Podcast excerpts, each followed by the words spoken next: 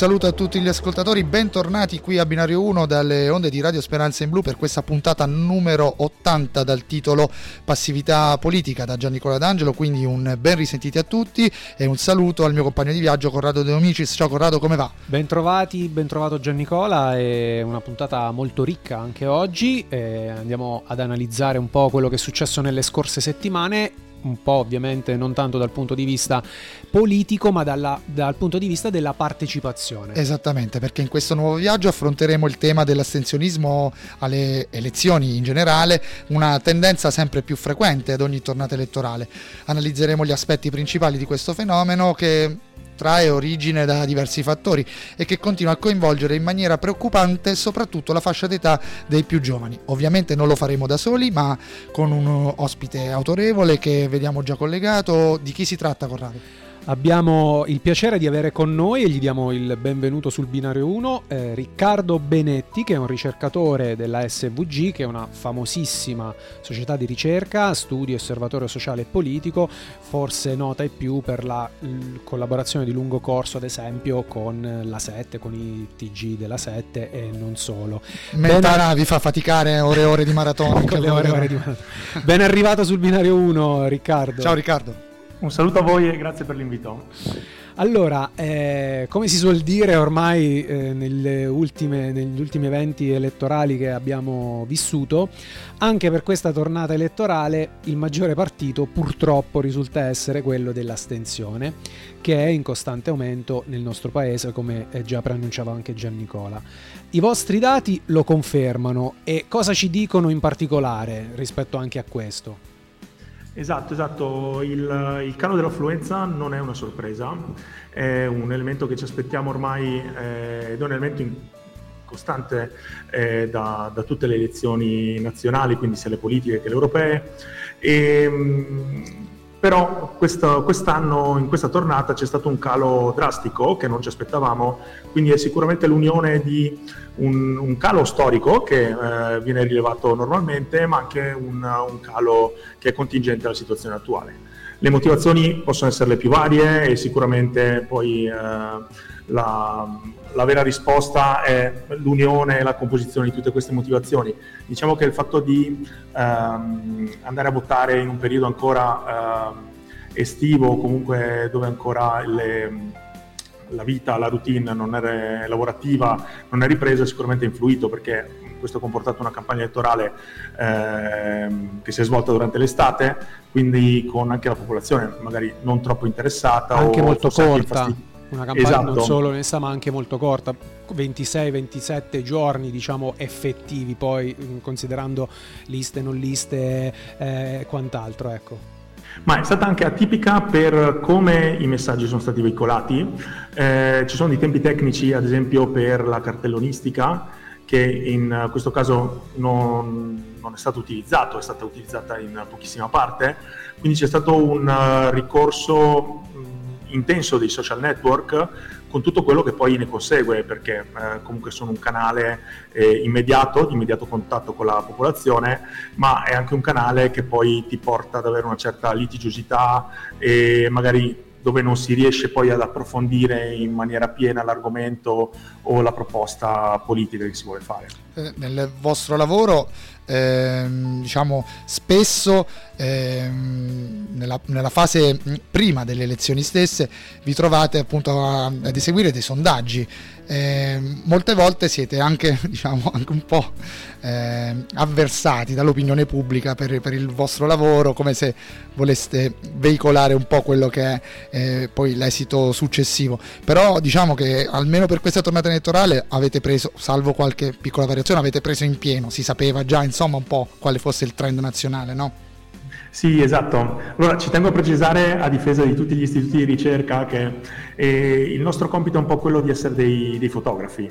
Noi cerchiamo di dare delle foto del momento attuale, una fotografia, dopodiché eh, certo è innegabile che queste fotografie possano influenzare eh, la, l'esito di una campagna elettorale o condizionare le scelte dei politici, però insomma eh, il nostro compito è quello di essere neutrali e anzi ne va della credibilità degli istituti. E, mh, questo trend era stato, diciamo, il risultato era stato ampiamente previsto ed è anche vero che quando un risultato del genere viene in qualche modo anticipato in maniera così netta dai sondaggi, poi è anche facile che questa profezia si autoavveri, nel senso che ehm, parte degli elettori, parte di quegli elettori indecisi, magari poi agiscono di conseguenza o non vanno a votare perché ritengono che ormai la partita sia, sia chiusa, oppure sono magari fanno delle scelte di voto per ricorrere a un voto utile, per contrastare oppure per fare ancora più massa eh, rispetto al partito che si ritiene stia vincendo in quel momento. Entrando nel particolare della popolazione, leggiamo che a livello di categorie anagrafiche lo dicevamo in apertura, la fascia più giovane è ancora quella che si astiene di più. Come mai secondo le vostre osservazioni di lungo periodo? Come mai? E poi mm, secondo te dov'è che fa- va a finire la partecipazione politica dei giovani? Pensando anche, aggiungiamo questo elemento, ne parlavamo prima eh, in preparazione di puntata con Giannicola, che quest'anno i diciottenni votavano anche al Senato, quindi eh, diciamo che è eh, una doppia calo... responsabilità disattesa. Esatto. Insomma. Esatto, allora il fatto che i giovani si astengono di più rispetto alla popolazione generale eh, diciamo, è un fatto assodato, è un fatto che succede nelle, è successo nelle ultime elezioni. In quest, precisamente in queste ultime in realtà eh, i giovani hanno confermato la loro estensione la loro estensione storica, ma sono stati in qualche modo raggiunti anche dalla popolazione più, più anziana. Quindi eh, sì, c'è una certa differenza, i giovani si estengono di più, ma eh, si è in qualche modo questa differenza anche livellata eh, rispetto al resto della popolazione.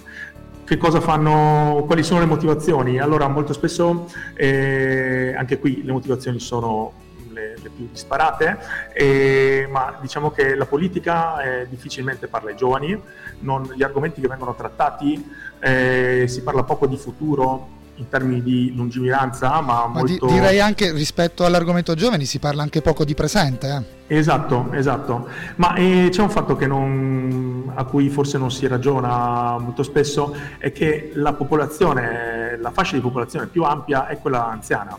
Quindi nel momento in cui si va a dare un messaggio di pensioni, di uh, reddito di lavoratori, cose di questo tipo, ehm, si, a, si, cerca di raggiungere una fetta di popolazione più ampia rispetto a quella dei giovani, che è comunque limitata.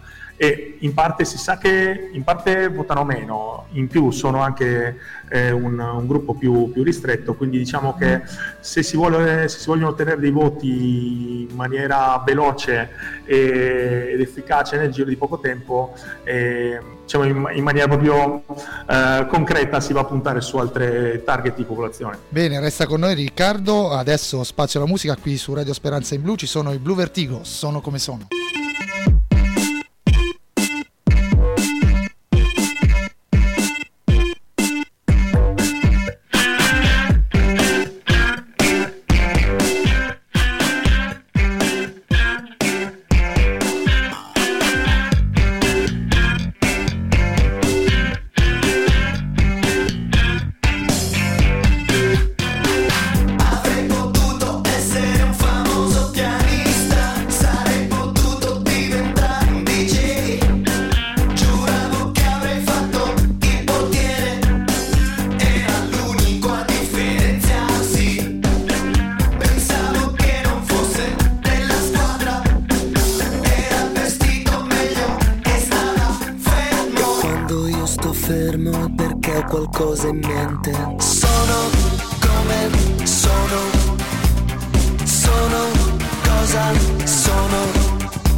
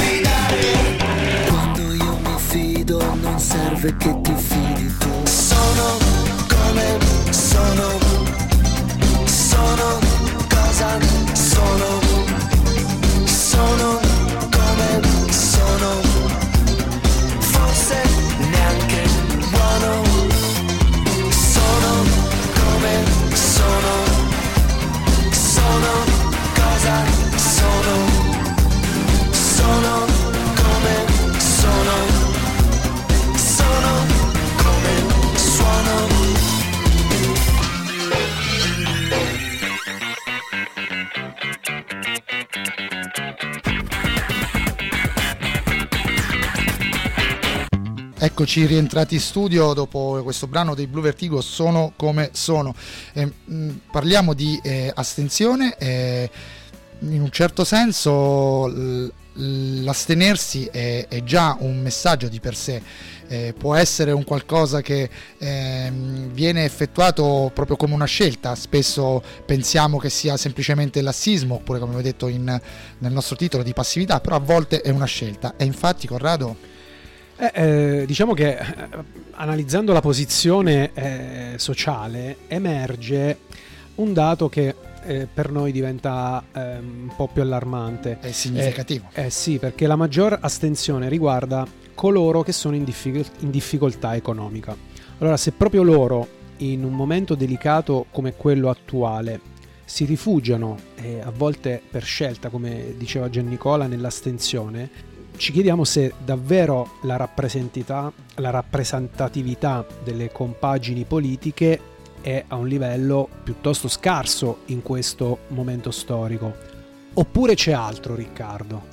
Ma il fatto della rappresentatività è un fatto che mm, diciamo, abbiamo rilevato anche noi in un dato pubblicato il, il 4 ottobre, penso trovabile che si possa trovare nel nostro sito. E, mm, il 44% degli astenuti dice che si astiene perché nessuna forza politica l'ha convinto. Quindi diciamo che c'è proprio una mancanza di interpretazione dei bisogni, dei, delle necessità o anche dei valori che mh, mm, possono avere i cittadini o chi, chi si è astenuto. Il 26% invece dice che non è andato a votare per protesta. E è chiaro che mh, mm, quando parliamo di categorie che, eh, o di persone che sono in difficoltà economiche, ehm, poco importano diciamo, grandi discorsi su economia, su Europa o su altri temi che magari eh, possono coinvolgere e interessare buona parte della popolazione e che tra l'altro poi sono temi che incidono nella quotidianità, eh, c'è poco da fare. E, ehm, però eh, per queste categorie che sono attualmente in difficoltà, ehm, una politica che parla di questi temi e non parla di mh, magari più più, più soldi oppure un reddito, cose di questo genere, eh, diciamo demotiva il voto e può anche creare un certo disinteresse poi. Bene, parlando proprio di fasce più fragili, adesso ci colleghiamo con un nostro inviato che è un operatore nei nostri servizi, che è Peppino Terenzio, che ci riporta un po' le testimonianze dei nostri accolti, operatori e volontari proprio all'interno delle nostre strutture e servizi. Peppino, ci sei? Sua colonna sonora privata. Un caro caro saluto a Giannicola e Corrado. Ciao Peppino. Abbiamo parlato con i nostri accolti del problema dell'astensionismo nelle ultime votazioni. In un momento particolare come questo, andare a votare è stato l'ultimo dei pensieri per loro. Qualcuno non ragiona male, anzi, ma la stragrande maggioranza è insoddisfatta, delusa, alienata, stanca di vivere ai margini, illusa da false promesse.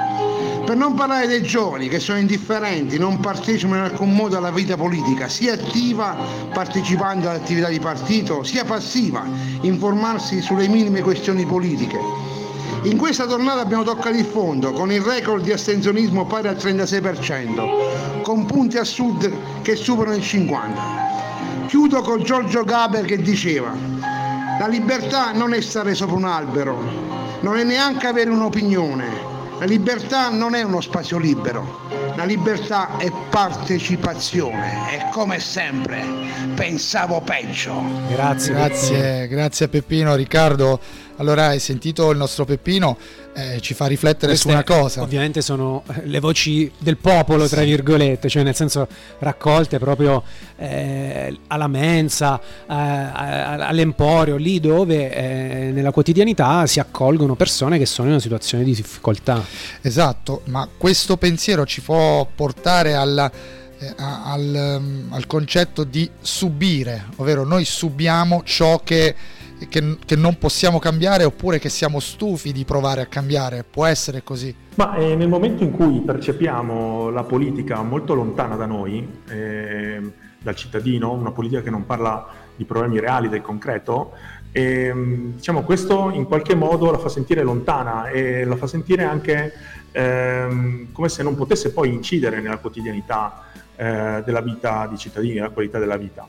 E pensiamo anche banalmente al c'è stata la riduzione, il taglio dei parlamentari rispetto all'ultima, all'ultima tornata, quindi abbiamo meno parlamentari che si, in qualche modo hanno riferimento a un territorio molto più grande eh, rispetto a, a, prima. E inoltre, come abbiamo visto, i partiti in qualche modo hanno fatto candidature eh, nei luoghi più disparati, molto lontani dall'origine di provenienza di, di politici nazionali, per, eh, con lo scopo di assicurarsi diciamo, l'elezione. E quindi ci troviamo alcuni territori dove eh, hanno avuto come eletti, come rappresentanti del proprio territorio, persone che in realtà eh, derivano magari da aree completamente diverse, da, ehm, anche da proprio da ambienti diversi rispetto a quelli che vanno a rappresentare. Tutto questo crea eh, distacco dalla politica e nel momento in cui io distacco ho disinteresse, quindi il, il cittadino è sempre più difficile fare uno sforzo per, per, recarsi a votare, o meglio, magari va a votare, ma non crede realmente che il proprio voto possa incidere e possa cambiare le cose. Eh, Riccardo, prima di salutarci perché siamo, ehm, diciamo, ci avviamo verso la conclusione del programma, eh, ti volevo chiedere una cosa, diciamo, se, se riusciamo a farlo nel tempo che abbiamo. Eh, sentiamo spesso parlare del voto degli operai come indicatore di una dimensione sociale vincolante dal punto di vista del ceto, del ceto medio-basso, ma ad oggi è ancora così? Cioè la, la classe operaia, quella tipica dell'attività in fabbrica per intenderci, è rappresentativa ancora di questo? Oppure il ceto, il ceto medio-basso è composto da altre figure a cui prestare attenzione? Mi riferisco al settore impiegatizio a basso e bassissimo costo, che troviamo in tante aziende e settori commerciali. Insomma, l'idealizzazione della classe operaia come specchio di un proletariato contemporaneo non è un'idea divenuta un po' anacronistica?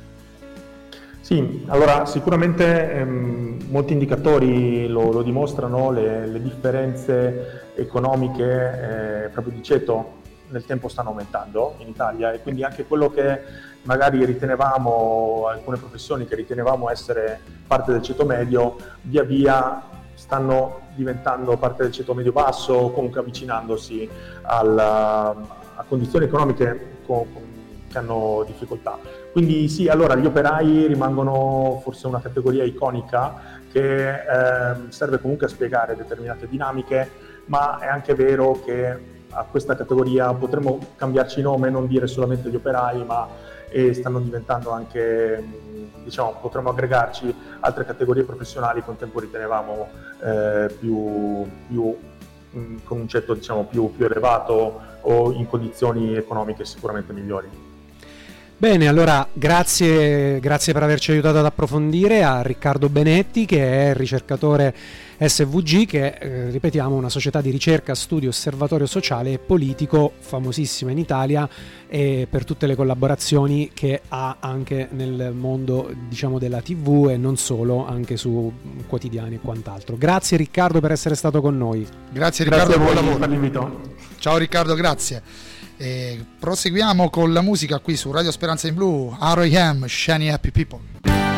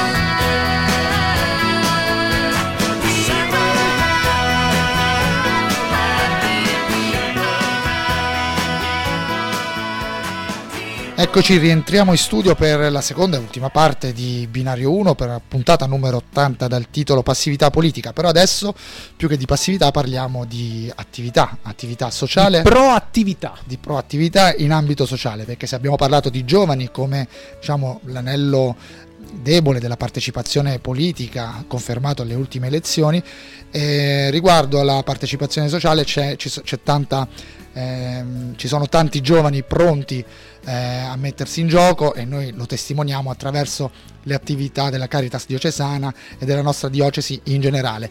E ce ne parla il nostro secondo ospite che è una nostra conoscenza qui a Binario 1 e di Radio Speranza che è Pier Giorgio Mincarelli, referente Young Caritas e membro dell'ufficio promozione mondialità e volontariato. Ciao Pier Giorgio, bentornato a questo punto qui a Binario 1. Ciao, ciao a tutti. Ciao Pier Giorgio, ben trovato. E allora, quali sono un po' all'orizzonte eh, le novità per i ragazzi che vogliono concorrere alla costruzione insieme del bene comune? Allora, innanzitutto pensiamo che una cosa fondamentale per eh, la Young Caritas sia creare legami, relazioni, conoscersi, l'importanza del fare gruppo per avere anche dei sogni condivisi Infatti una novità che vogliamo portare quest'anno dopo una bella esperienza dell'anno passato è quella del, ehm, di fare delle uscite, delle giornate fuori anche dalla nostra realtà per conoscerci e conoscere altre persone, realtà, posti e così via. Che anche diciamo, in una puntata della Marcia della Pace dell'anno scorso la pastorale giovanile parlava proprio di questo, la bellezza dell'incontrarsi nel fare uscite, ci ricordiamo del nostro Federico. Sì, esattamente, sì e quindi questa secondo noi è un punto di partenza importante. Poi più concretamente, anche per eh, la nostra, per la nostra diocesi, per la nostra Caritas, intanto pensiamo che i ragazzi eh, insieme con loro sia importante aiutarli a formarsi anche con degli strumenti che possano aiutarli al, ehm, un po' anche a testimoniare la carità, anche a raccontarli in maniera diversa. Infatti i giovani pensavano che per loro potesse essere interessante e utile fare un corso di formazione sulla fotografia e quindi una novità che portiamo quest'anno. Oltre a questo faremo dei percorsi che saranno i giovani stessi a decidere su cosa orientarsi e quindi questo proprio nello spirito Caritas, proprio nello spirito Young Caritas, ovvero scoprire la bellezza del dono di sé e del protagonismo. Infatti settimana prossima ci vedremo proprio con tutti i giovani per pensare insieme una novità da portare all'interno della nostra diocesi. Riprenderemo Fragile Continua Umanità, che è il nostro podcast, il podcast. e cercheremo ecco, di, di, portarlo avanti anche con intensità. Non fateci concorrenza per cortesia. Esatto, sì, assolutamente sì. No, oppure face, e... fatecela, fatecela, che noi siamo aperti alla possibilità che eh, i giovani prendano il nostro posto. Il direttore Beh. vi sta sfidando, eh? eh sì. E un'ultima novità, eh, insieme appunto con l'equipe mondialità che hai citato prima, vogliamo inserire i giovani, in questo caso quelli un pochino più grandi che hanno finito le scuole superiori, nella formazione nei laboratori all'interno delle scuole. Quindi i ragazzi della Young Caritas verranno con i vari operatori Caritas a fare i progetti nelle scuole, in particolare nelle scuole superiori. Ovviamente dopo anche per loro un percorso di formazione per prepararli sempre a, ad affrontare questi nuovi laboratori. Diciamo che il pacchetto è questo, comunque va dalle formazioni alle uscite, al, al percorso di fotografia e al podcast e poi un'attività che porteremo avanti di servizio all'interno della Caritas Diocesana la scopriremo settimana prossima proprio perché vogliamo programmarla con i giovani stessi. E Pier Giorgio in chiusura allora diamo un, un riferimento, un recapito per chi, vuole, per chi è interessato a partecipare a queste attività e volesse contattarvi.